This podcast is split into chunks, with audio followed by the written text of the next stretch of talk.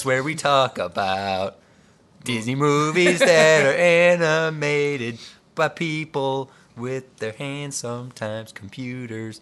It's trailing off now. Hello, Internet dwellers, and welcome back to Top Shelf Disney Animation Studios Library.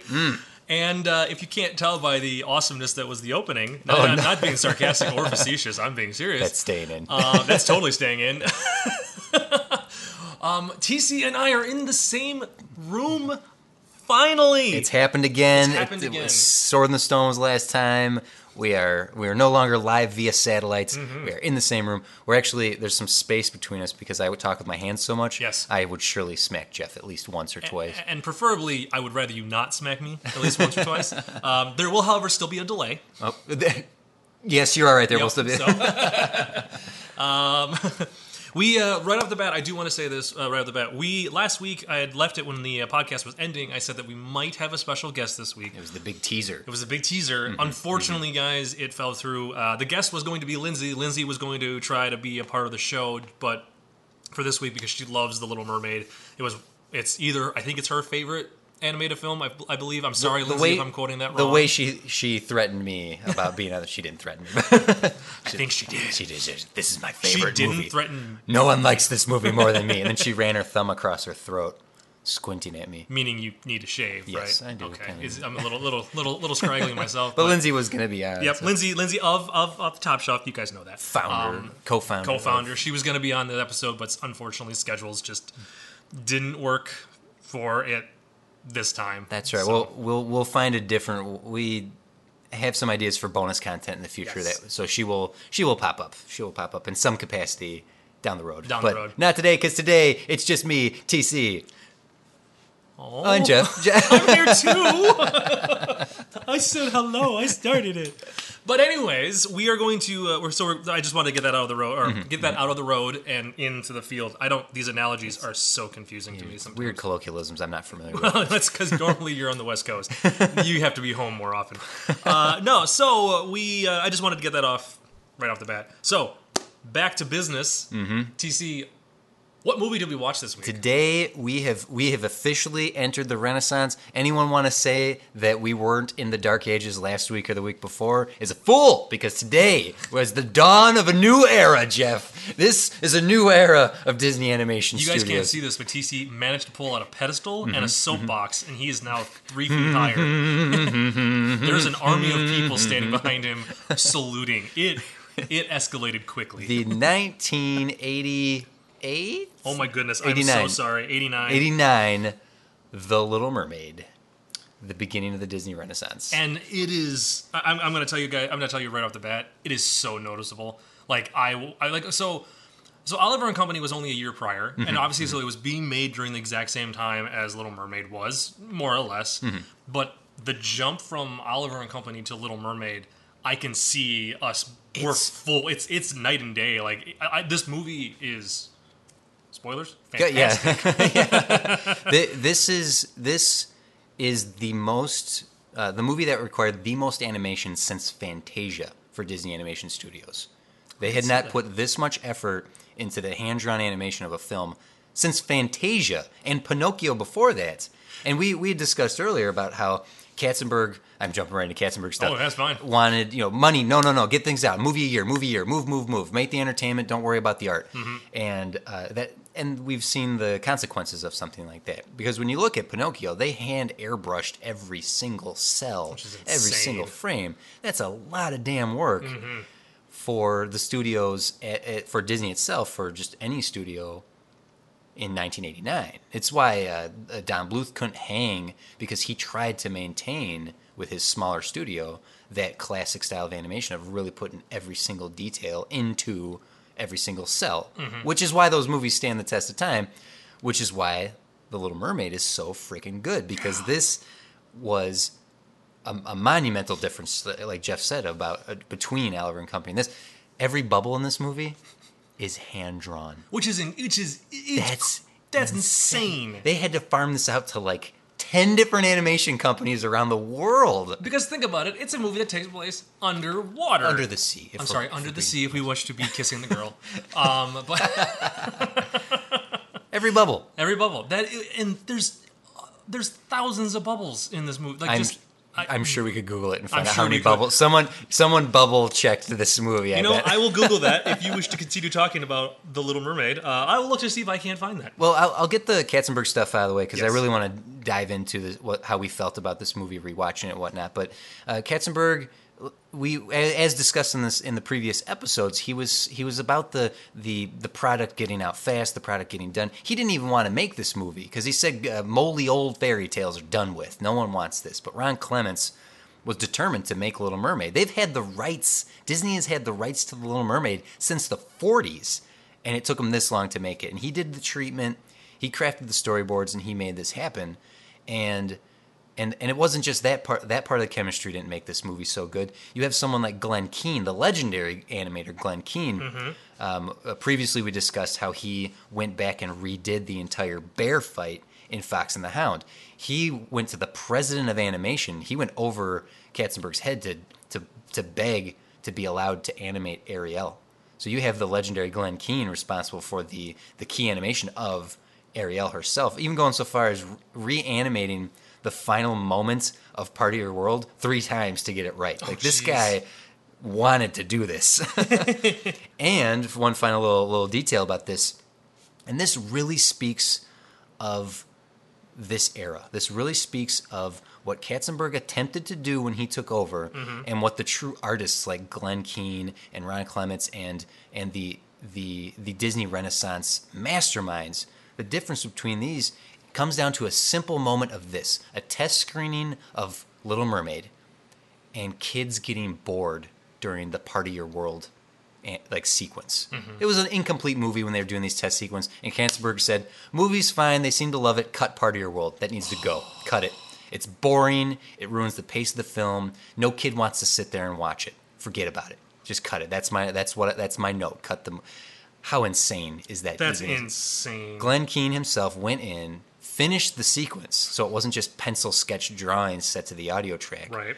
got Jodi Benson to do the legendary recording we're hearing that we hear now, um, and reanimate like not he finished the animation on the sequence, then did a test screening with with adults that were moved to some were moved to tears watching this. See, I'm I'm even tearing up now This talking about beautiful. that song, and that this song "Part of Your World" changed the game. This Yeah. whole movie changed the game, but that that's the first I I want song, right? Every movie after this has has a song in the first act that has your main character say, "This is what I want. I want to be out there. I want to uh, find where I belong. Right. I want to, you know, that, that that's that's the fact that Katzenberg wanted to cut this shows the difference between his mentality of what these movies were and what the animators knew they could be. So uh, that's that's the uh, that's the end of my Katzenberg stuff. Sec- that's it, and that's the end of TC's Katzenberg corner. Hey, It's, it's it's gonna be a corner if we have a couple more movies, right? Uh, he'll still be involved for he's, a little bit. he's and- nearing the end of his tenure, and uh, sorry. Um, so there you go. I babbled, babbled that out for you, Jeff. I did find uh, I- I could not get an exact specific number. It looks like nobody actually found or has counted it by hand. If All right, our listeners. yep.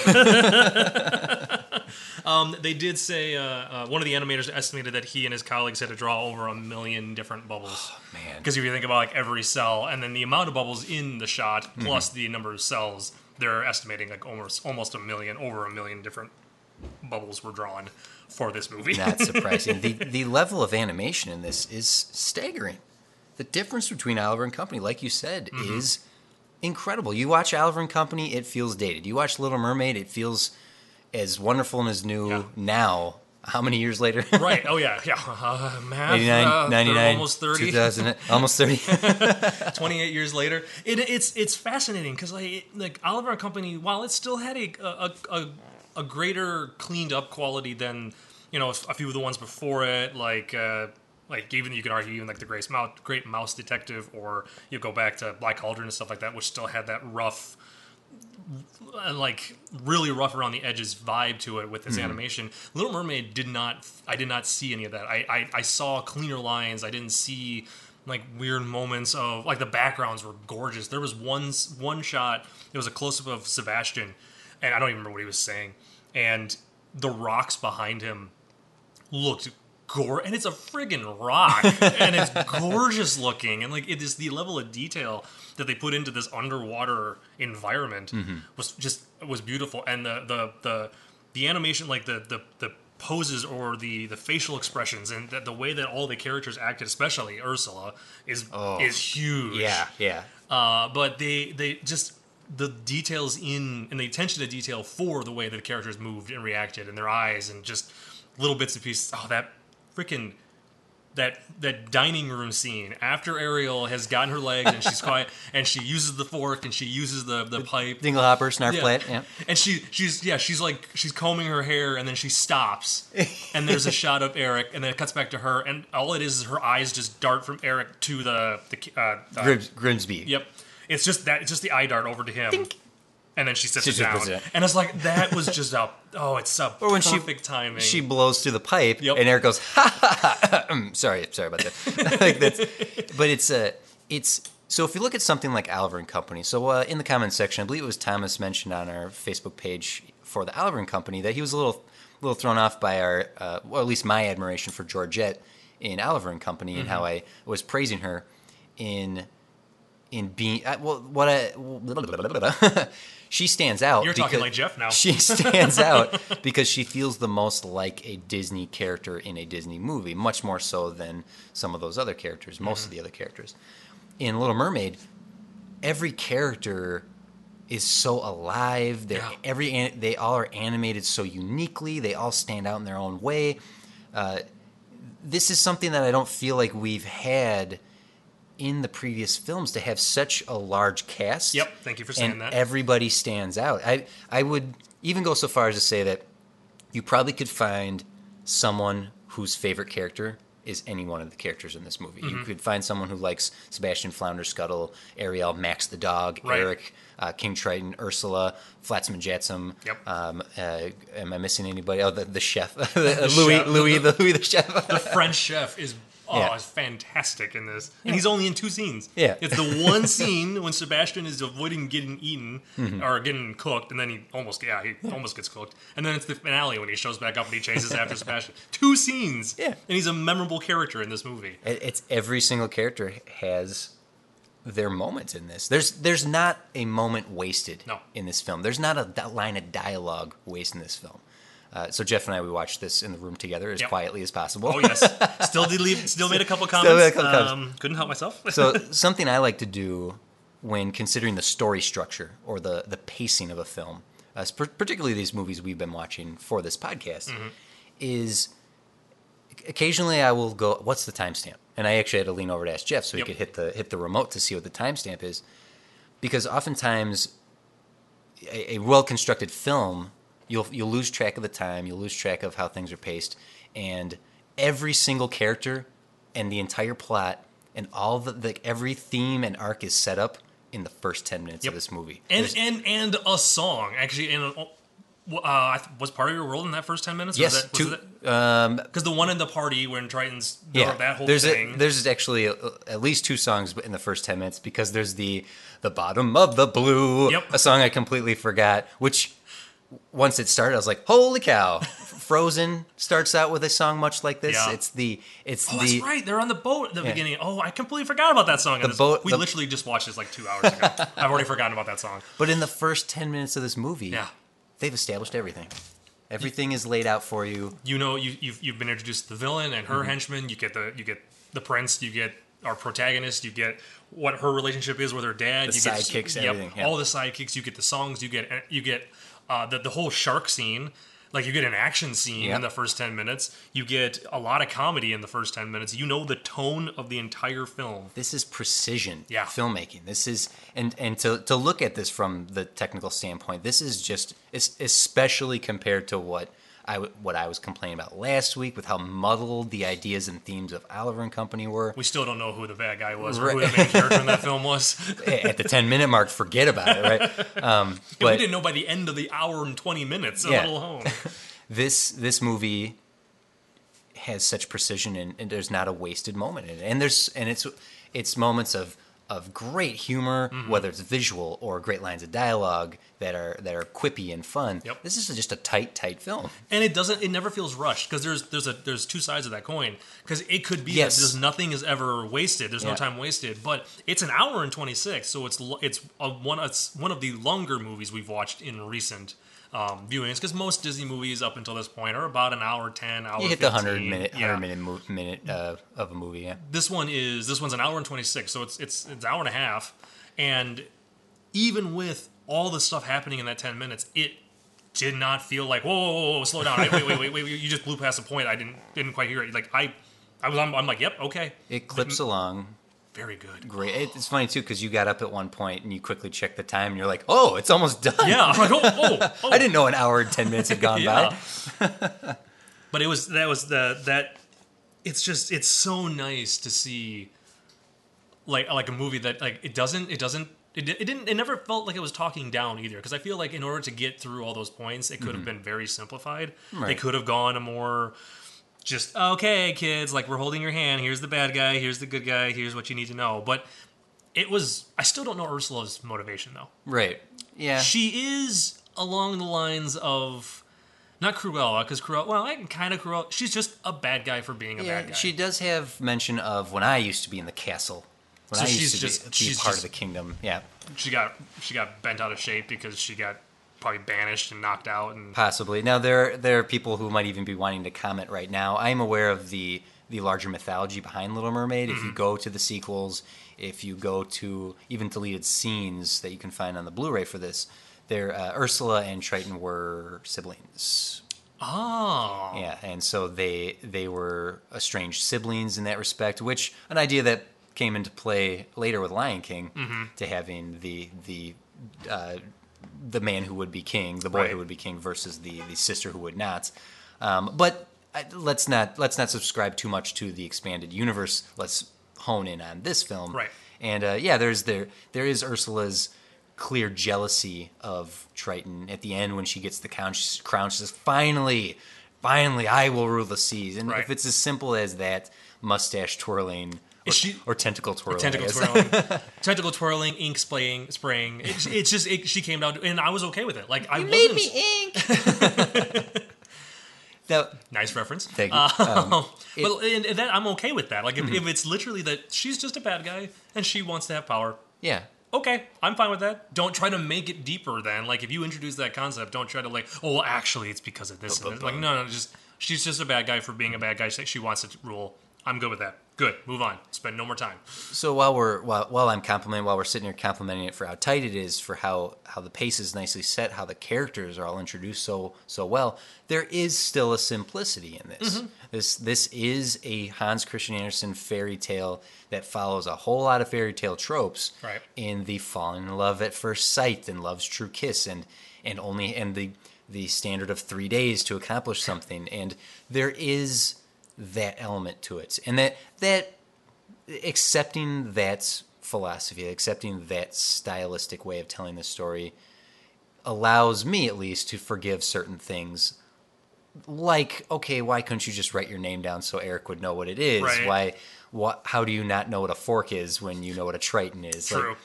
but Maybe they're not allowed to use tritons on their underworld kingdom. He's the because only one. He's the only one. Everyone else has to use Ariel, They all have to use their hands and their fingers. Sebastian, get her in here. He sounds like Rip Torn now. Um, so because it's a fairy tale, If you can dodge a triton, you can dodge. to dodgeball.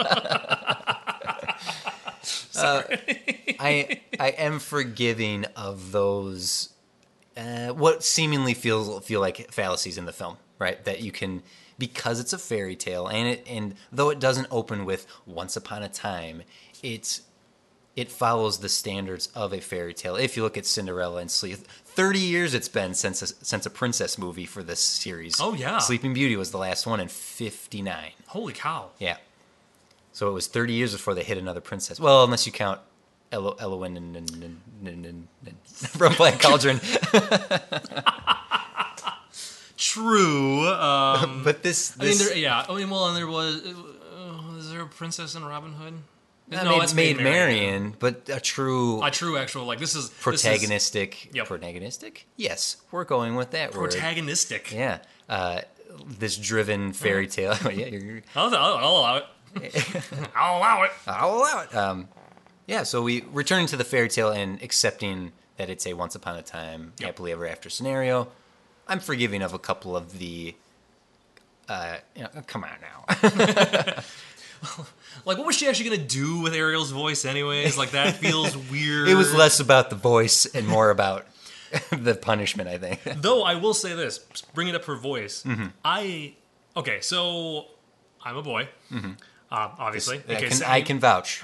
I'm, this is the reason I have you come on actually Yeah. as a live guest Yeah. every once in a while, just to verify that I'm still a boy. Yeah, Jeff does this completely nude, and uh, it's it's a lot of weird eye contact. But anyway, continue, Jeff. He hasn't looked me in the eye yet, though. That's what I. This is weird. So, all right. Um, no, but like, You're a boy. I'm a boy, and so I grew. And this was this was '89. So this movie came out when I was five years old, and this was one of those movies that, as a as a little boy, you look at it going, "That's a movie for girls. Mm-hmm. This is not a movie for boys." Because it's a girl, and, and I don't know how I got into Beauty and the Beast. Mm-hmm. Like I don't know why I like. I think I I, I sided with Beast more often. uh, but uh, so for this movie, this was one that I hadn't seen a lot. So I've seen it. I know the freaking songs. I I know Under the Sea and Kiss the Girl, and obviously part of your part of your wor- part of that world, part of your world, Part of that- your world. part of your world. Thank you. I'm like- I obviously know this song that I don't know the title of right now. Um, but no, like I, I I know those songs. I knew the general beats of it. I knew Ursula. Uh, I just I did not remember that she did not like the Ariel did not have a voice for the last half of the movie, basically. Oh, wow. Or like Okay. maybe like the last third Yeah. ish. And I so I went into that going, oh, oh, this is interesting. And the fact that it still worked, the plot still worked with our main character not uttering a word for a third of the film. It's and it, to, again credit to that animation to be able to to find all these physical ways to tell stories. Um, and and you know let's let's talk about Ariel. Mm-hmm. Okay, she's she's 16 year old girl with with clear flights of fancy. Yep. Uh, very irresponsible ideas of of abandoning her home, running away, and chasing after the love of her. I love him, Daddy. I love him. I will say that the, the the the her character feels the most realistic, quote unquote. If, Finger quotes are going up. I Mm. See quotes. him. Yeah, yeah. Uh, quotes. Uh, it's like I catch the quote mark. Right, this one's first, then this No, one. I don't like that. I don't like that. He's he's starting the quote and then he's finishing it on the other side. So this is quote unquote. Stab it. Two different fingers, not the same time. This makes for a great auditor audio Mm-hmm, That's- audio antagonistic. Antagonistic. She's very realistic. She's very she's very realistic in the cliche teenage girl like over over the top. Like I've seen that done in so many movies and so many TV shows, but Yeah. I think of that as like, oh yeah, that's what you do when you're a teenager. That you you you, you don't know what you want, you think you do, and you make rash Ev- decisions. Everything's the end of the world, Yes. right? So the it's funny. Like we can look at it as adults. It's oftentimes you can look at a way a child makes a decision as and is portrayed in a story, Mm-hmm. and you judge it with your adult mind. It's very easy. Like, it, how could you not be like that stupid girl? What is she doing? That relationship will never last. Right. But we'll get to Eric in a minute. A good example of this is looking at the Harry Potter series. Mm-hmm. A lot of people will look at Harry Potter and criticize the choices he makes and what he's doing. He's not even an adult. He's 11 years old in Right. that first book, 12, 13, 14. The decisions you made, um, the royal you, I'm pointing at the microphone. Microphone, when you were 12 years old, how good were your decision making skills? Also, what were you when you were 12? I mean, Yeah, just a little, like a little, um, Little lapel little mic. lapel mic. Back in my day. Um, so a 16 year old I hope it doesn't get bigger than this. This is already a large microphone as it is. he just gets up and leaves. I'm out of here. Uh, so a 16 year old making these these crazy decisions. It's a fairy tale, Right. And she's a child making these very life or death choices in her life based upon her world purview. Like she doesn't know any better, Right. Um, which is also to Eric. Let's talk about Eric because up to this point, our princes haven't been. He's the best. Yeah. Eric is a great character. He's the most developed prince we've seen at this point. Because what was the last one? Was it the one from Sleeping Beauty? Philip would be the last prince. Where and he actually had more kind of to him than previous princes, even from like Cinderella, which is just like, oh yeah, Prince just, Charming, just just him. We, just there. I gave Philip credit for for sticking to his guns, Mm-hmm. but he's like, no, I'm going to love the woman I want to love. Just happens to be the one that he's supposed to anyway. But Eric is he's got such personality. He's he's developed. There are little subtleties to him that I really appreciated this time around that I never noticed before. He f- doesn't want to kiss her without knowing her name. He wants to kiss her, Mm-hmm. but he stops himself during that song. He wants to know her name. Like he can't even bring himself to kiss this beautiful girl in front of him that he clearly is infatuated with Right. until he figures out her name. And that's a nice subtle character touch. Right. Right? Because he actually has some like internal like like, like His no, like, morality. in my- yeah, it's like no, I, no, I, I'm not just gonna kiss you, random person. I want to know who you are. Like, let's talk. Let's go have a cup of coffee. Yeah, there's nothing. There's nothing terribly complex about any of these characters, Mm-hmm. if you really want to break it down. But there's there's something really endearing about Eric that he is a good guy. That he, and he's 16 also. He's 16. In fact, the kid who voiced him was 16 years old. Oh, yeah. which is great because he's got such a.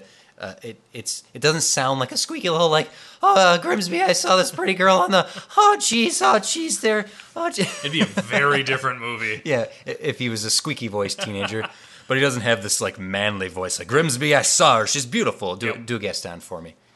Grimsby, she's beautiful. Wait. Oh wait, hold on. What's the actual line from Beauty and the Beast? Wait, wait, wait. That's the one, the very one. yes. Gonna. she's the one, the lucky girl I'm going to marry. It's a little sneak peek for a couple weeks from now when we're getting. You're doing. He's doing the whole episode as Gaston. Oh, I, I could do that. Good. You could- Hello, internet dwellers, and welcome back to Top Shelf Disney. So much chest Studio. hair, every last inch. It's just covered in it. We're we're two weeks ahead. We're two weeks ahead. Well, we gotta get a little sneak peek. Sneak peek. Let's see. hmm. Let's talk. Let's talk some other characters here. Yes. Uh, I actually have a tweet. I'm going to jump ahead to a tweet Okay. right here because it, it uh, we we have we've discussed already. that This is a pretty good cast of characters, but uh, this comes from Ledger at Ledger88 on Twitter. So if you want to tweet at me at TC's Big Head, you can tweet at Jeff at Random Bell. Yes. it's over at Twitter.com. Check Ooh, it out. is that a new thing? Yeah, yeah. Uh, Sebastian might be the greatest sidekick to date. Name a better one. Ooh. Are we going to? Okay, clarification. I guess yeah. To date would be Moana, but let's say to date in what we've watched. So up to this point, in the twenty was this twenty eight? This is 28, yep. Yeah.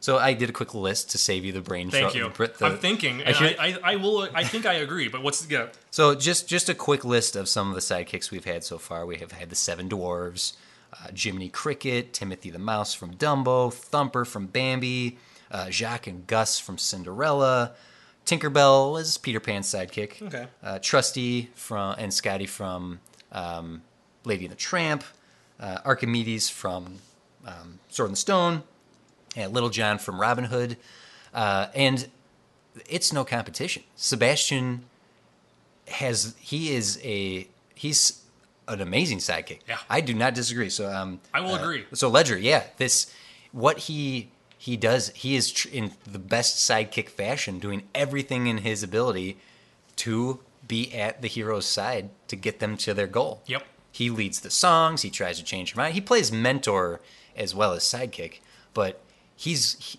even over Flounder, who's a great friend. Mm-hmm. Sidekick uh, Sebastian gets to go on land. Flounder feels more like the sidekicks that we had leading up to this point in Disney movies. He's just he's the friend. Yeah. He's there, and he, he makes some jokes. He's there, but he's he's not as he doesn't have as much of an impact on the story or the character or like the protagonist's um, thinking or or uh, rationale as Sebastian does. And I Yeah. feel like Sebastian is the template for the the sidekick that we will continue to see over and over again, And- Especially through the Renaissance. yeah, yes. and see, and that's why I wanted to clarify which are we going because I because just off the top of my head, I'm like I, I don't know, Abu was pretty dang good Right. in Aladdin, but even going into more recent, the lizard from Tangled is he- Mm-hmm. Pascal, It yeah. does not speak a, a single word, or even the horse in Tangled. Like he, well, Maximus, yeah, both of those are fantastic sidekicks. They don't speak a lick of.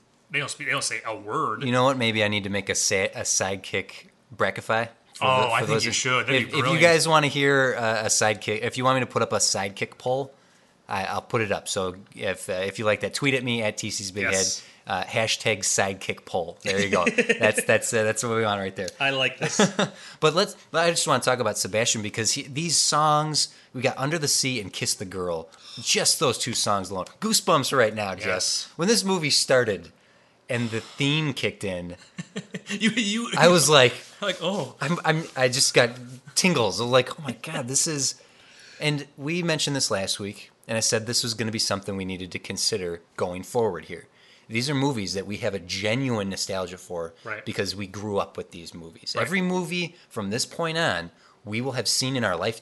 They have come out in our lifetimes, and we have seen them in our lifetimes. Uh, we were too young to have memories. Of, I mean, obviously, I had the memory of Great Mouse Detective, but Right. let's be honest, that didn't. That wasn't a formative um, situation. These movies are for us. I'm, I'm speaking for you, Jeff. not not you in the microphone. It's me this time. It's it's going to be difficult for us to to really critique and and, and review these films Right. without so much of our childhood wrapped around them. and, and and I I fully agree with that. And I'm trying my hardest to look at these movies as Objectively, as objectively as entertainment and and even though and but and I still feel like I, it's it's a little easy for me to do with Little Mermaid because I do remember this movie being out. I remember my I remember it being all over the place. I remember being in on my friends' clothes and lunch. Like I remember that. I remember the merchandising. Mm-hmm. I still see it on my friends' clothes. Yeah, yeah. Allison sent Allison sent me a, Allison, one of our listeners. uh, You know Allison. Yeah. She sent a, a uh, was it Allison? Yeah, sent me a picture of her wearing a, a Little Mermaid shirt. It's like it's still a thing. It's still like I, I completely understand it, but like I have a little. Uh, it's a little easier for me to still look at this movie objectively, Mm-hmm. uh, even though knowing the songs. I I don't know the villain song. Oh, Unfortunate Unfortunate Souls. Oh, I do not gosh. know that. Mm-hmm. I knew it was it when it started. I'm like, okay, I can't I can't remember what what the hook, what the what the line is. Unfortunate Souls. That is one of the best. God, Alan Menken and uh, Howard uh, How- uh, Ashman. uh, Ashman. Yep. I mean, and, and, this, and this is it. And that, that was then brings me back to one other point.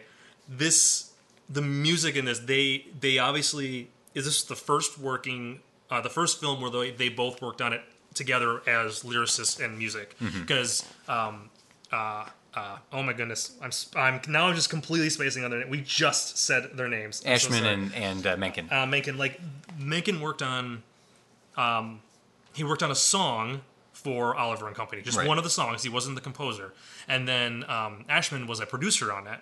So they were both they both worked on Oliver and Company, but not together. This is the movie where they both worked together, and you can just it's night and day. The music in it is just fantastic. Like they nail they nailed the furthering the plot and getting into the character motivations through song Mm-hmm. that I believe up to this point no other Disney movie had accomplished as well. as You- effectively, no, no. Right, like like, like obviously like bare necessities. You know, it, it doesn't further the plot, but it kind of gets you in a little bit to the the characters' inner thinkings.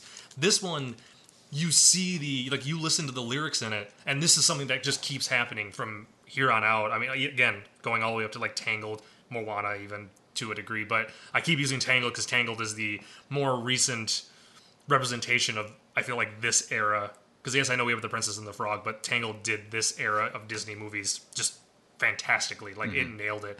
Uh, I think even bringing back Menken. I think Menken did the lyri- did the songs on Yes, Tangled as well. So so it's it's him. It's their writing, and obviously know, um, Ashman does die in a few more years. He doesn't make it past um, Beauty and the Beast. Oh, that's sad. Yeah. Well, Aladdin, thi- Aladdin- sorry, no, Aladdin. He does Aladdin, and then after that, he passed away. this uh, this this era, so the Renaissance era that we've now entered Mm-hmm. officially with this film. Oh, uh, we've exited the Dark Ages fast. Oh, Like yeah. the Dark Age, as it's been called, as as Literally we just night saw and day. is real quick. yeah, right. Uh, the sun has rised, uh, risen, rise, rise, bleh, Rosen? Rosen.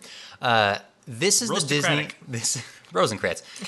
this is the Disney that you that people think of when you think of Disney animated films.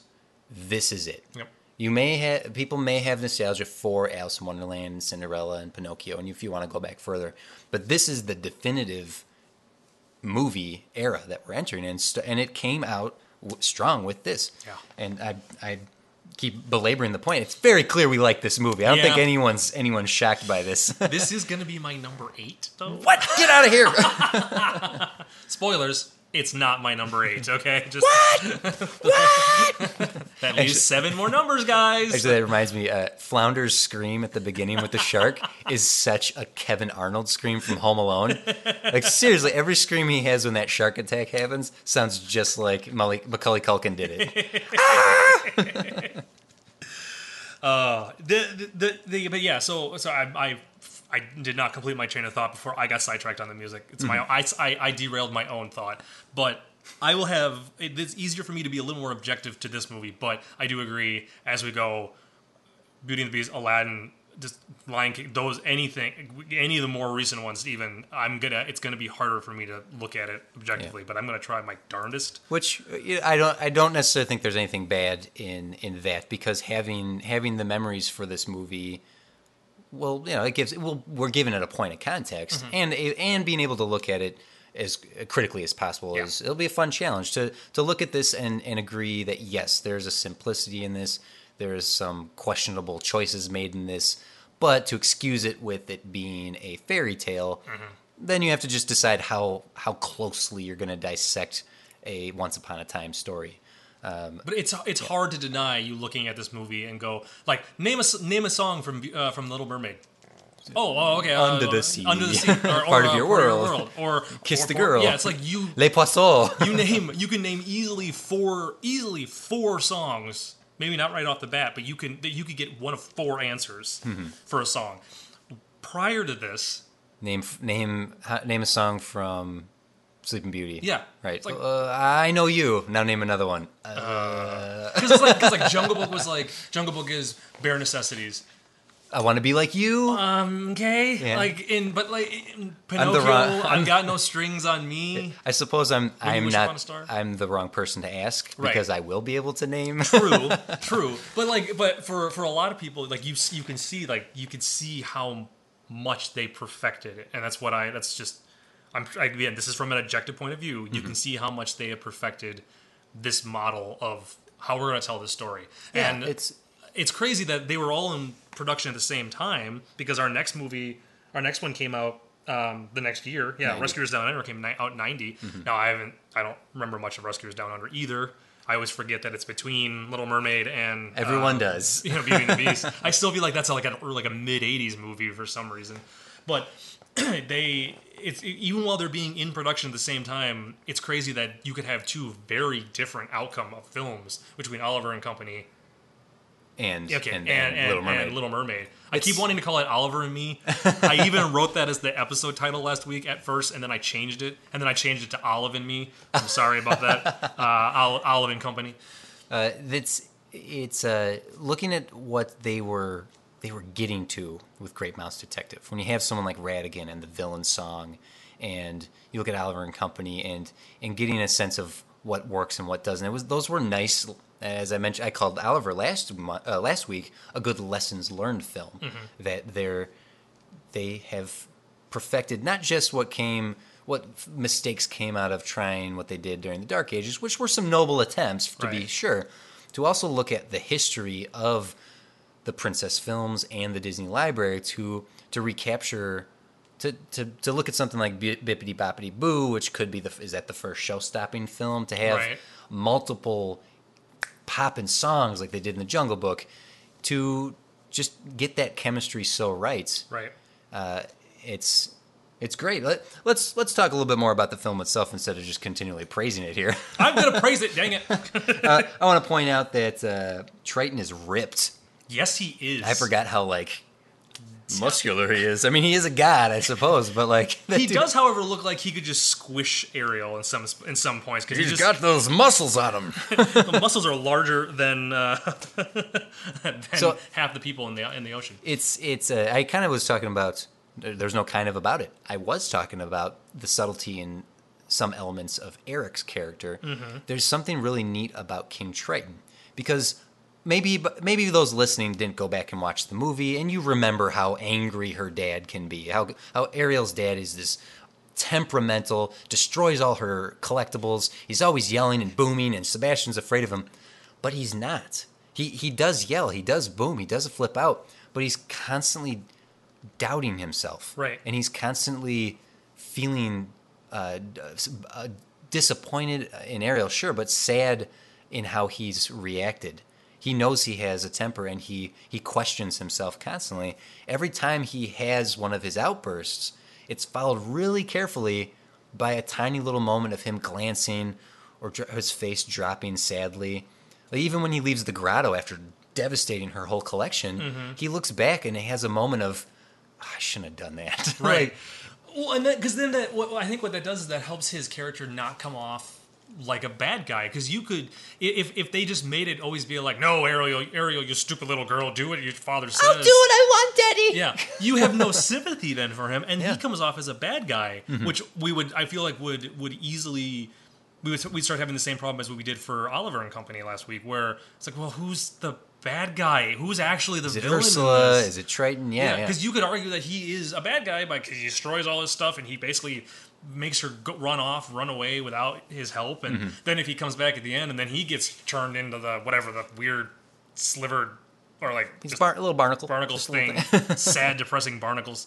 Um, he could have when he gets turned into that, then you wouldn't care. You'd be like, "Oh, great, good, the bad guy's gone." Yeah, her dad tried to hold her back. You're not gonna hold me back, Dad. just like that is what Yeah, I yeah, want. yeah. I, I I would want that line in the movie. but I feel I feel for the guy because he he's genuinely trying. Now there is it's again it's do you want to separate the fantasy like the fairy tale aspect from the reality of it? He's got six other daughters. He's Mm-hmm. really focused in on Ariel here. Yeah, what are the other daughters doing? The other ones are like, hey, guys, guess what? Dad's off yelling at Ariel again. what do you want to do? Face it, Dad. Well, she's 16 and she's the youngest. Right. So perhaps all of his older daughters. I mean, there's six others, right? Yeah. So let's say he had one a year. His older daughters are adults. They Yeah. are. They're fine. They're not. They're not in. They're not the rebels that Ariel is.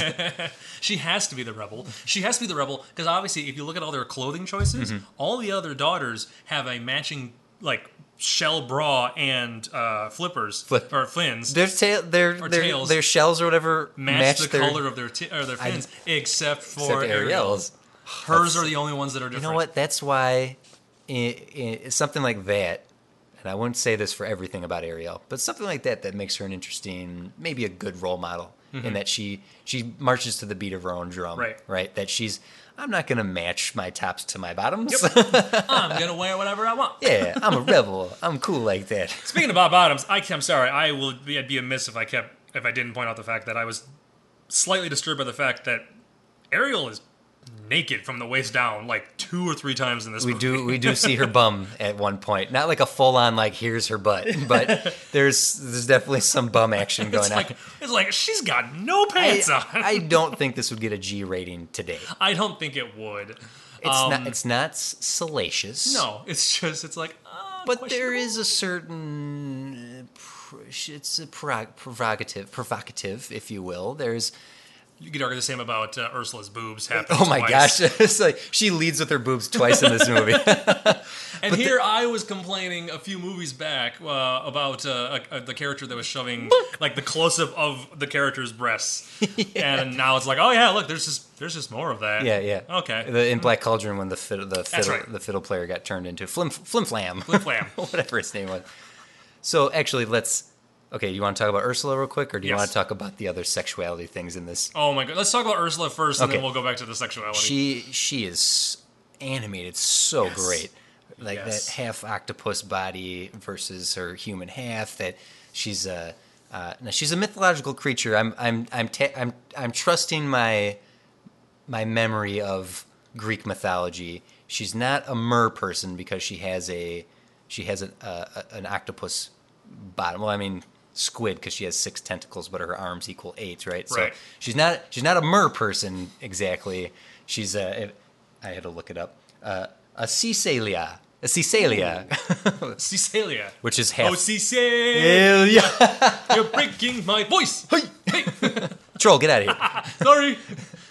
He sneaks in from time. the way time. she moves, the way she's she's very much like uh, from Hairspray. What's the character from Hairspray?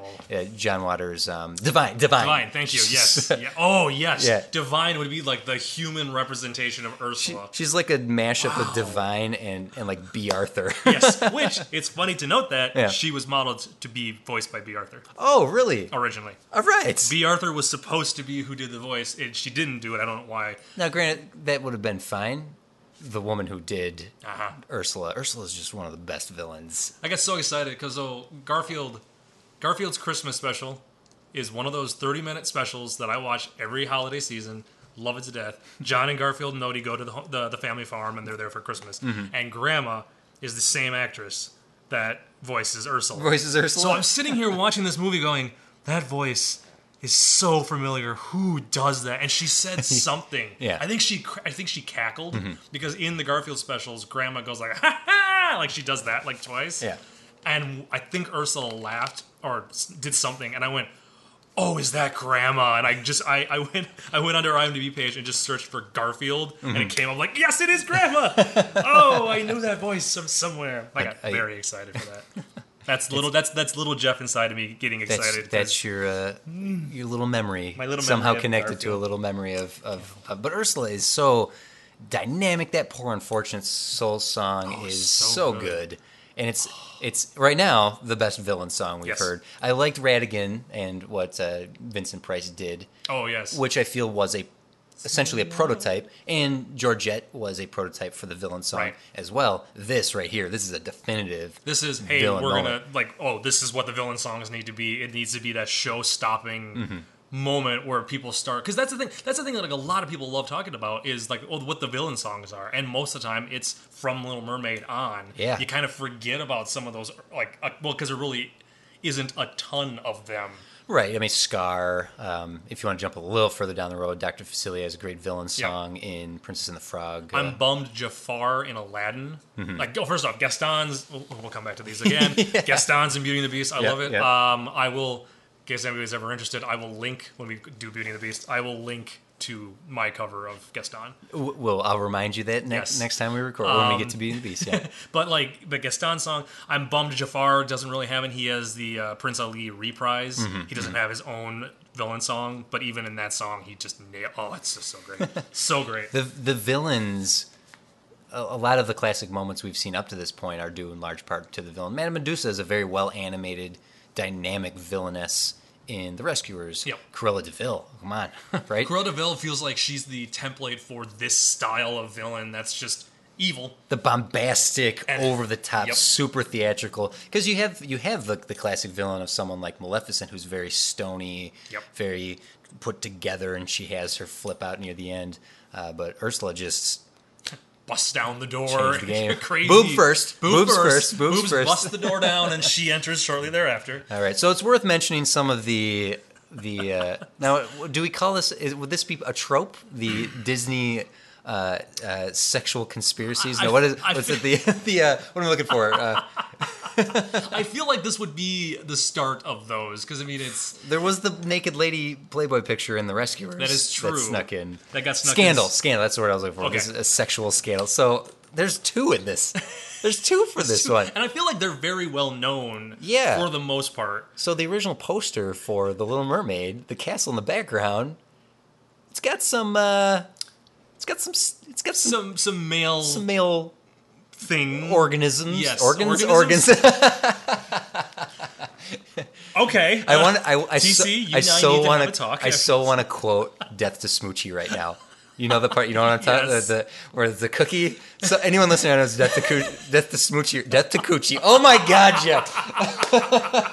Also, by the way, TC and I are never allowed to record in the same room again. This oh, happened for Sword in the Stone, didn't it? We're off the rails right here. Oh, man. So yes, the poster to. The poster, I'll finish this. The poster to The Little Mermaid while TC just dies over there. The poster to, to Little Mermaid has a male body part in the, the spires behind It's them. an arm holding an apple. Yes, and uh, a very veiny. Um, but the and of course, it, it, it I think it did, did got they did digitally This- remove it at one point, and now whenever they show like a cover for the movie, it's never that. They made a new cover. anymore. Yeah, yeah. They distributed this DVD and po- this poster for the movie that had a freaking thing on it. Someone approved that. Somebody approved that. that got that's that is some some little ragamuffin over at Disney Studios. Now the second one is now I remember when this one was brought to my attention, going and looking at it and, and still questioning it, Right. even when it was this is the VHS era, looking at it, and they have since gone in and digitally Yep. removed it just to to take the question away, which is the priest during the the wedding scene Mm-hmm. between Eric and evil Ursula in her in Vanessa Right. Uh, the priest seems to be rather excited that he's performing a wedding. Ironically, the same male organism Yes. that we previously Yeah. had discussed was on the cover. Yeah. appears to be happening. During, but It's supposed to be his knees. it's I his think, knees. right? Yeah. His, now He's you could almost take like bow-legged or yeah. You like could that. look at it and go, no, that's a, Yeah. or you could look at it and go, oh yeah, that's the knee. But to, to remove all questioning behind it, they went in and digitally removed it. Right. 'Cause it was I never, only- s- I only ever saw it as a knee. Like once Yeah. it was pointed out, I was like, well, I mean, uh, that, that looks like a knee to me. It's one of those things where one person saw it that way and then told their friends, "Hey, look, it totally looks like that." And then it's it's just once you're told that is what you're what you should be seeing, Then then that's all you can. I can't stop seeing it. I can't. Everywhere I look, I close my eyes, there it is. There's just weird knees everywhere, but they're not knees. Look, it's even on the poster. No, that's actually there. Oh, thank God. Oh. I thought I was going crazy. I'm good to know that it's not a knee. So But they have like on the the, the Blu-ray copy. Actually, I, I even think they pulled it on the from the DVD version, Mm-hmm. like later DVD releases. Uh, but they they did digitally just remove it, and it's it was only ever in one shot. Yeah, because right. every other angle you can clearly see it's his knees. it's his, It's knees. legs. Yeah, yeah. It's just that one side angle that's on camera for You know, like those. There's those like BuzzFeed lists where it's like the the best timed photos. Yep. Like there's one where like a girl has her like hand on her neck and her elbows coming forward, and like when your eyes glance over, she's like she's topless. Oh, it's her elbow. It's her elbow. Everyone. it's okay. It's her elbow. it's just one of those very poorly timed. Yep. Or we're wrong, and it was. you know because that's that's the other argument that you get for a lot of these, and it'll come up again for Aladdin, it's going to come up again for Lion King. so that- yeah, this is going to be reoccurring. that Aladdin one. Let we'll get there. We'll get we'll there. get there for Aladdin. So, I, I, if I if I may share a memory Yes. behind this, Okay. Uh, About the, the, the male member? No, no, Oh, I'm got s- someone I'm trying to tangent Gotcha. away right okay. Um, when I hear "Kiss the Girl," that song, I know every word of it Mm-hmm. uh, because when I was very little, when my older sister would drive us around, she had a, a mixed tape, like a cassette tape that she had made, which had Oklahoma on Oklahoma every night, right? Yep. And a couple of other songs, including Kiss the Girl.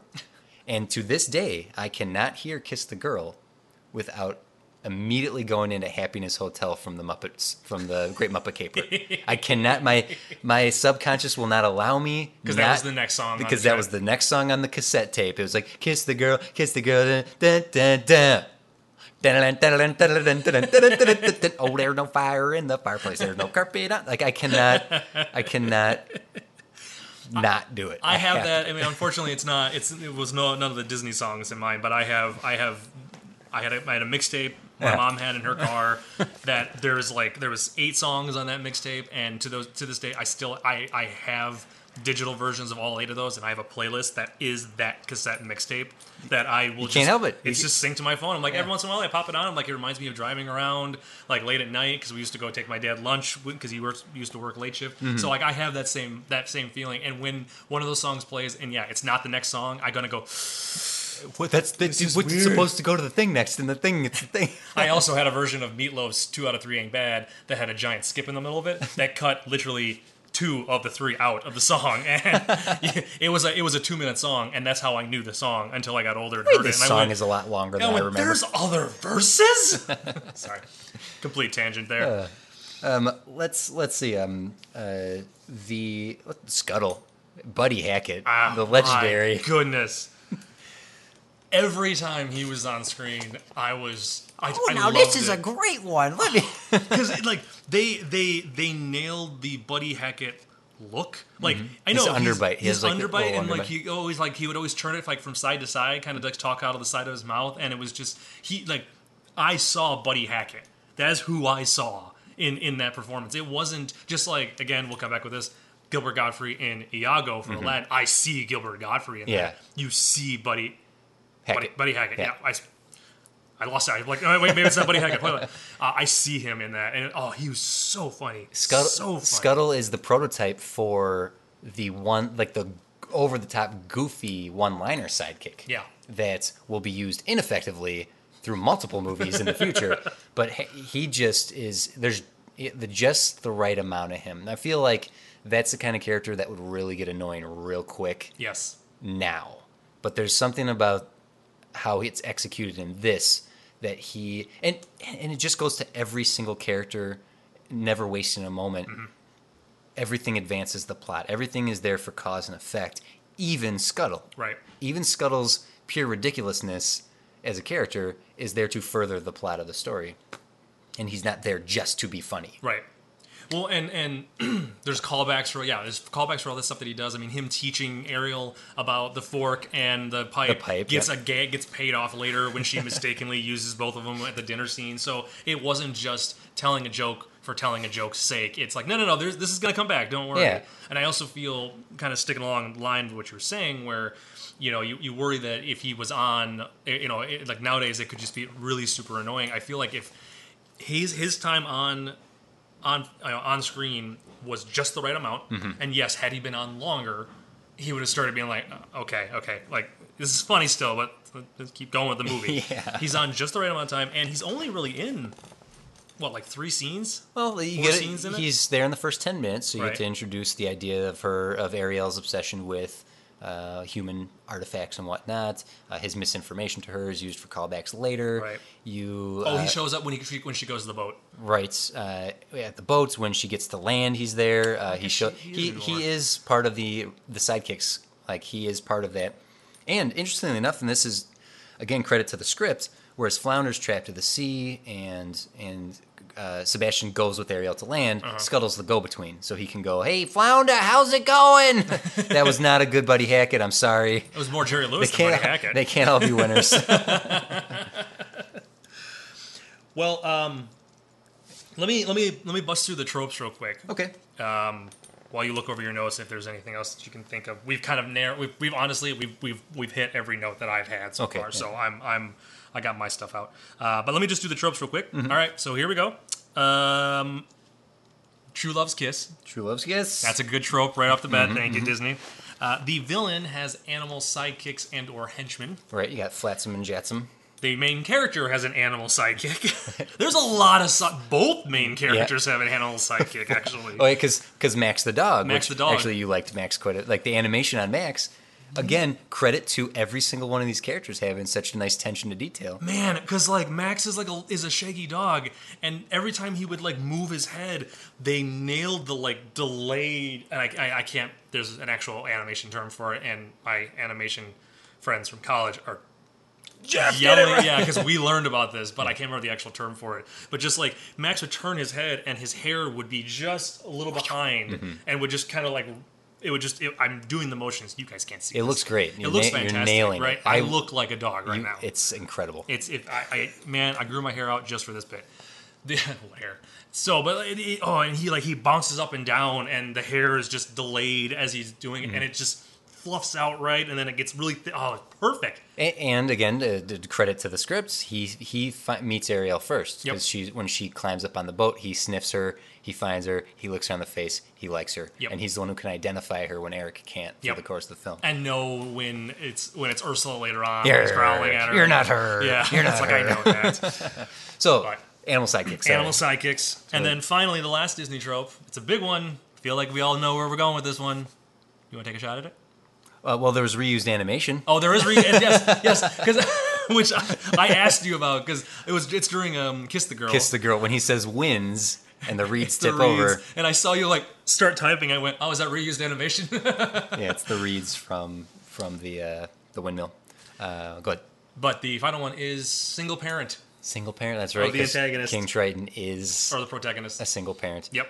Eric's a prince, so we can assume his family's still alive. There's no indication if he's got his parents there or not. Right. There, it, it, had there been a line that he's like, oh, Ever I- since your parents died, Right. you need to get married. Yeah, it's like there was none of that. there was none of that. So it's like I don't count it being him, Mm-hmm. but our main character has you know her it, she's only got one parent. It's a single parent situation for her. So those are my tropes. Did you have any firsts? Um, I did not. Uh, the the main the main first was one we already mentioned that it was the first um, Howard Ashman and Okay. uh, Alan Menken. I got two firsts up. for so, you. I Okay, fantastic. you. So first is this is in 28 films the first uh, main character with biological siblings. No character up to this point. oh, Now interesting. you could say Wendy, Michael, and John, right? Right. But Peter Pan's the title character, True. right? So I'm I'm I'm I'm being a little little you know I might be skirting around whether or not this works or not, but. Um, Cinderella had step siblings. Right. Um, there's no. There was I- never a family. It was Yeah. only either just by themselves Yeah. or I could step. I could be wrong. If someone if someone wants to fact check me on that, I'm perfectly willing to admit I'm wrong. But in in run it through my head, I cannot remember like running down the list. I can't yeah. remember I can't think of anybody else that had siblings. So notable siblings to the them. the other first, good which point, which um, is this is the first Golden Globe uh, Oscar nominated movie for best song and best score, which continued for the next four films. For the next four films, for four years in a row, Right. Disney had a lock on the best song and the best score. And honestly, um, they deserved. They would just they would deserve those nominations. Yeah, it's 'Cause- it's uh, so this followed by Beauty and the Beast, Aladdin, Lion King, and Pocahontas all received the nomination for best score, best song. That's awesome. Yeah. Good first. Thank you. I There's completely missed those two. I didn't even think about the biological siblings. Oh, and then I also have one more of all the movies we've watched so Oh, far. damn you. Okay, so real quick, guys. Yeah.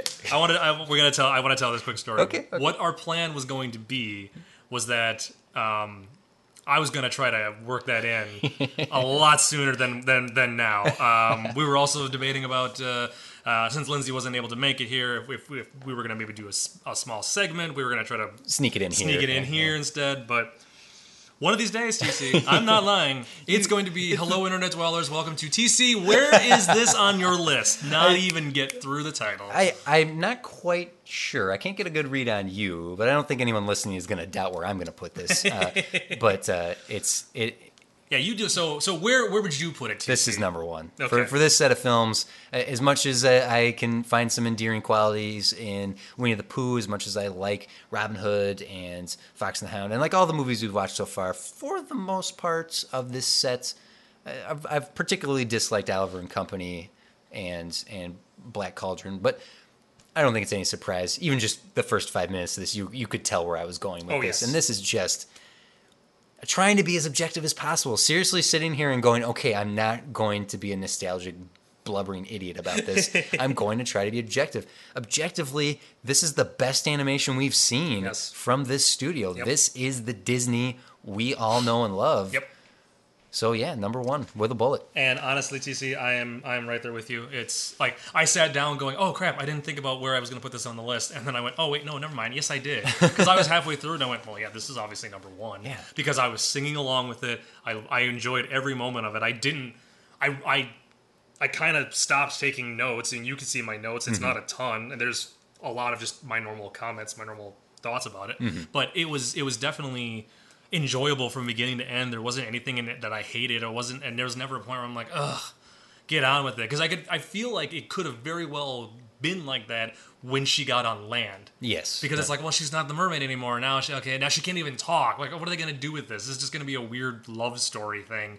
Um, Even though I am a, a sucker for rom coms, obviously. I, I sorry, Tom Hanks is my spirit animal. Yeah, we'll go with that. yeah, yeah. Um, he's America's dad. he's very. I, I love. I love my dad, but I would love to have Tom Hanks as my dad too. Um, I just hit my friend Tom. Please call. Um, he hasn't called me back yet. But uh, but yeah, no. It, this this I, I enjoyed every minute of of this movie, and it actually kind of makes me sad that I didn't watch it sooner. Like No, all the way through, I was like, oh, I will. I, would like honestly this. rewatch this again Oh yeah, right away. And Oh, yeah. and there's been very few in in this entire the Disney Animation Studios library up to this point where I've I've felt that I would go back to one very quickly. If, Right. if someone listening right now is like, I want to watch it, come on over with your copy. Uh, okay, I said okay. give me a ride, and I'm there. yep, exactly. um, And uh, yeah, so uh, let's see, real quick.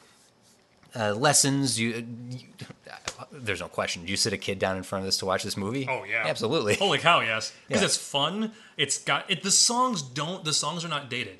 That's the other thing that I that we've we've stumbled across for some of them that you can definitely tell the time frame that the movie was made in because it's oh these went a little more folky or they went a little more Carpenters for Yeah. like the Rescuers, which is like it's obviously they're trying to mimic the Carpenters for this. Yeah.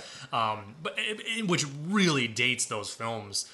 This one doesn't have that. Like it's got a calypso song in it for Under the Sea. That doesn't matter. It's yeah, that was a little more 80s, I guess, but it's still an enjoyable song to listen to. Poor Unfortunate Soul sounds like any other villain song we're ever gonna get. Yeah. Like it's, it doesn't have a date to it. It's just that's a Disney song. In fact, there's song. there's elements of this that in general are are no different than the kind of comedy or uh, entertainment you'd get in animation now. Yeah. I particularly point at the sadistic, crazy sh- Louis the Chef scene, which is that is I can't remember who asked it. Someone asked if we thought that was the darkest we've ever seen in Disney. That is. That is it. That is intense, but it's hilarious. It is That is hilarious. a that is one of the most farcical moments of the entire thing. I will say it's a weird callback to have him come and slice the cake and give Sebastian that little little moment. Right. But eh, that's that's minor. That's It's a minor okay. complaint. That scene is ridiculous. the fact that like, that he finds Sheba- Sebastian and is like, "Oh, how did you get loose?" and he Oh, starts he starts stuffing him with I the stuff. started the sun because that makes it taste nice. It was still enjoyable. there was nothing about that that was not fun and entertaining. And- no, So you- definitely. you could definitely sit a kid down this to entertain them. And I do think there's a little bit of lessons here in in having that. It's the grass is always greener on the other Yes. side conversation. Yep. Uh, Ariel gets what she wants in the end. This is all. Ha- this has the happily ever after, which is which is unrealistic in the grand scheme of things. Three days and they're married. Right. They get married. Well, I guess you could argue no. They, don't just- get married They right kissed away. in three They days. kissed in three it could have been months before they got That's married. That's true. That is true. That is true. There's no Or at least a indication. week. That, at least a week.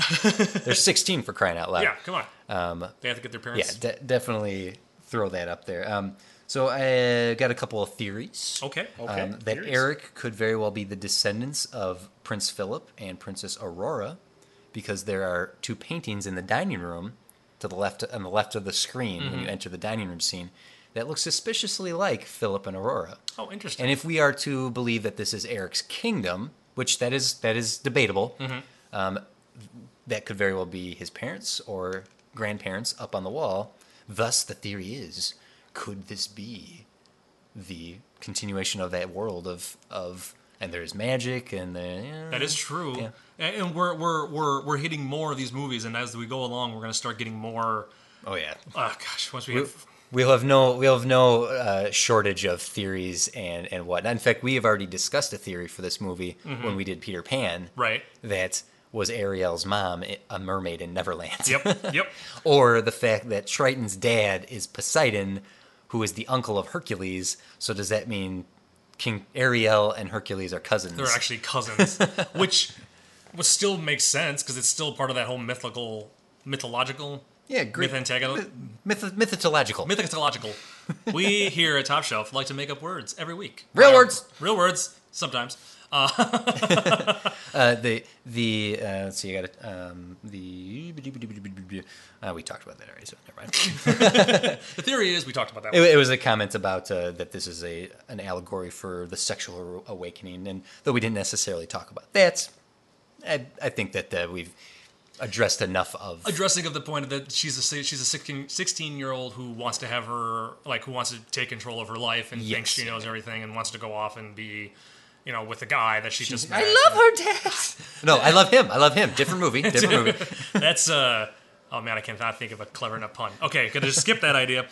The uh, it's it's man that that is the one line in the entire movie. That was the one moment I was like, oh. What a girl. What a what a little what a little girl. but in all fairness, you even see her. I don't want to mean that sounded desperate. That sounded really mean. What a child. What I a should child. say. But- here being a girl had nothing to do with it. but her her they even but they animated her that it in a way where it looked more like she didn't even mean to say that it was a caught up in the moment because she said but i love him and then she like recoils back and And you could argue that's like, well, she didn't want to say that out loud. I love the dad. idea of him. If Yeah. I was more eloquent of a teenager, maybe that's what I would have said. Don't ruin my stuff, Yes. Daddy. No, Ariel. where he then goes full blown Ghostbusters on the inside of her thing and just proton packs the whole inside of her of her little area, leaving just the face of Eric. Little creepy. that, that that was fine. That's fine. It's a little weird. I have I have a little You have a face of Eric. of Eric. It's I keep it in my wallet. Um, Help! So I have a comment. How big is my wallet? Is It's a coin purse. Okay. Oh, oh. I have a comment here from at uh, uh, Nessa Van Nessa.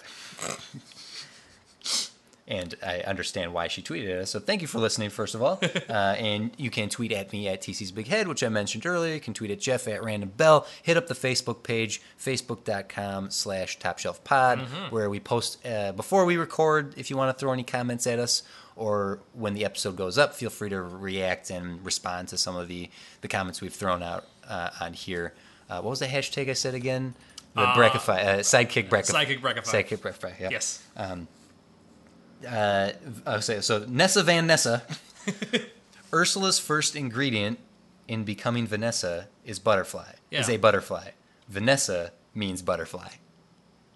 So I understand why she tweeted at it because her name, right? Yep. But and so she must have an attachment to Ursula's evil doppelganger, which is Vanessa, which we only hear her name once during the wedding. Do you, Eric, take Vanessa?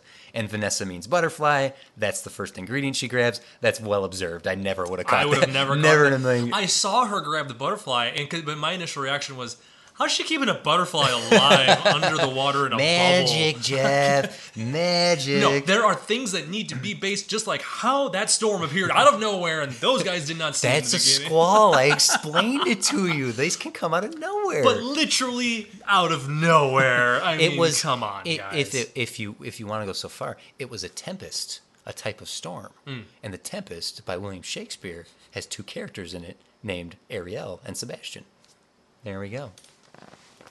Boom. I don't like this. There's some there's some Shakespeare knowledge for you. TC bringing the actual knowledge to this podcast every week, while I bring mumbles. Uh, well, then, uh, with that, I, I'm pretty certain that we we're, we're very happy with the Little Mermaid. It yes, clearly that this is a lot of fun, and, and there's a lot. I've had more than a few people message me about uh, like, oh, we're really so excited that I'm so excited you're finally getting to this one. I'm so excited to, yeah, this is. Uh, so um, for those listening, please, what are your feelings about the Yes. Little Mermaid? A few people commented on our post that we were recording, but I'm interested in getting some of that feedback. Some of you give us some great points of conversation. I really love the observations of some of the things we might miss Mm-hmm. or some of the things we might gloss over or the willingness to just chat further about some of the ideas we, we proposed Right. over the course of the recording here. Uh, I, I uh, this was fun recording with you, but we are clearly way more goofy. There's something about being able to look you in your in your hairy chest in my and- hairy chest, um, and the fact that I'm nude still, uh, as we discussed earlier. Hey, you know what? Anyone who's ever listened to the Rewatchman knows pants are optional on Pants are optional. It's audio. Who's gonna know unless we deliberately say so? and then it's just weird.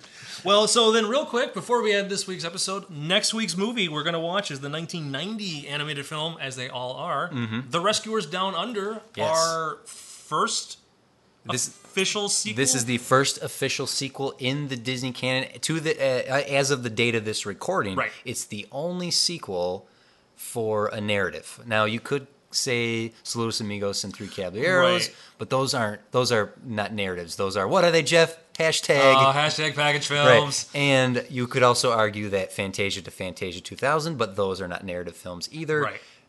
This is an Down- actual Yes. sequel to a prior Disney film. The next one that will officially a be a, a Disney Animation Studios release will be Wreck It Ralph 2, Re- Right. Ralph Breaks the Internet. That's Right. the next actual sequel. And then Frozen 2 following that. Uh, Which, but uh, for Wreck-It Ralph 2, that one's supposed to be out uh, of 2018. Mm-hmm. So it'll be after this podcast ends. But we will. Uh, or if you're listening in the future, ooh, that's true. how was it? Tell How us below. it? And skip ahead to episode 57, where we apparently did the episode. Of course. I'm pretty sure we're just going to keep coming back after they release these movies and just keep doing them. So keep an eye out for The Rescuers Down Under. Let us know if you have any comments or questions about that movie in particular before we jump into it. I'm excited to get to Rescuers Down Under. I, Mm-hmm. Me too. Have you ever seen it? No. That's exciting. See, I- that's this is like this is where we Little Mermaid was the partial Rescuers Down Under. Again, I remember seeing commercials for Mm-hmm, it. I remember it being in theaters, but I don't ever remember actually watching it. Yeah. And but then we get then we get a string of them where it's like, oh yeah, I've seen these This- this until is- we get to the mid to late nineties. It's one that people often forget is part of this. In fact, uh, Dave Geisler from the Technophiles uh, podcast network, uh, when I recorded our Let's Plays, Mm-hmm. which a new one is available today if you want to see and listen to me play Jungle Book with David, uh, the second in our series. We did um, Pinocchio last week. We got uh, which will be in the comments below. I linked it last week with Pinocchio. I uh, linked it again this week with Jungle Book. Mm-hmm. Um, but uh, he forgot that Rescuers Down Under existed as well, thinking that Little Mermaid was next, uh, Okay. or that Beauty and the Beast was next. Yep. But no, there's that sneaks right in there. an extra movie in there, and then we get on to the the new Renaissance, which I'm excited to see because I want to see because it, we're, we're in that period, and we're, we're gonna wrap up. I promise. I'm excited to see that like uh, that because we had we had Oliver and Company, we have Little Mermaid, and Rescuers Down Under, and obviously then we have Beauty and the Beast and Aladdin. We have a lot in that chunk, but those will be part of our sec our next set, our next bracket as well. Of Right. films Yes. That we we are ending this bracket with Beauty and the Beast. with Beauty and the Beast. So that episode will be a little bit longer, just because we'll probably go over our list like we did the last two times. Mm-hmm, Uh, but I'm excited to see like how different is Rescuer Down Under compared to Little Mermaid and Oliver and Company because they were all in production at the same time. Was there enough time that had passed that they went like the Little Mermaid came out and they went, "Oh, this all works." Everyone, go fix this. Let's tweak all this stuff, or was it like, well, too late? They took a shot, and that and Little Mermaid was the one that worked, and it won't be until Beauty and the Beast that it, that material wraps up into it. I am I am looking forward to this as well Yeah. because I have not seen this movie in a, in uh, in quite some time. So, um, but yeah, I think that I think that's Jeff. it. So thank Well- you. TC, thank you Yes. for for being here in person. I hope everyone enjoyed just how uh, off the rails we were this time because we. I don't know. Maybe because the movie was so much fun. Maybe because we, we ate a great meal before we started We recording. we but did. We're a little loopier than I think we normally would.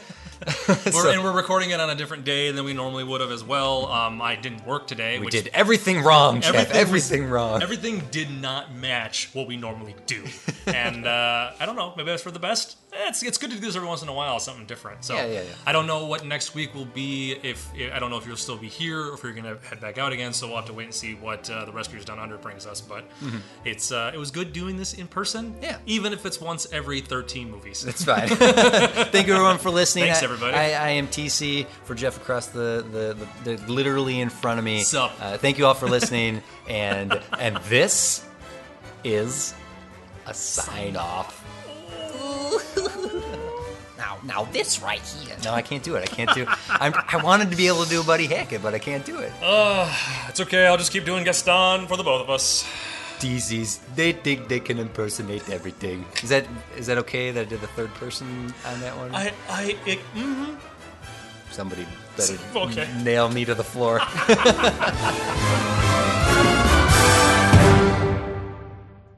This has been a production of Ghost Hat Media, proud member of the Ghost Hat Network. Find them online at www.ghosthat.net. I like the ending.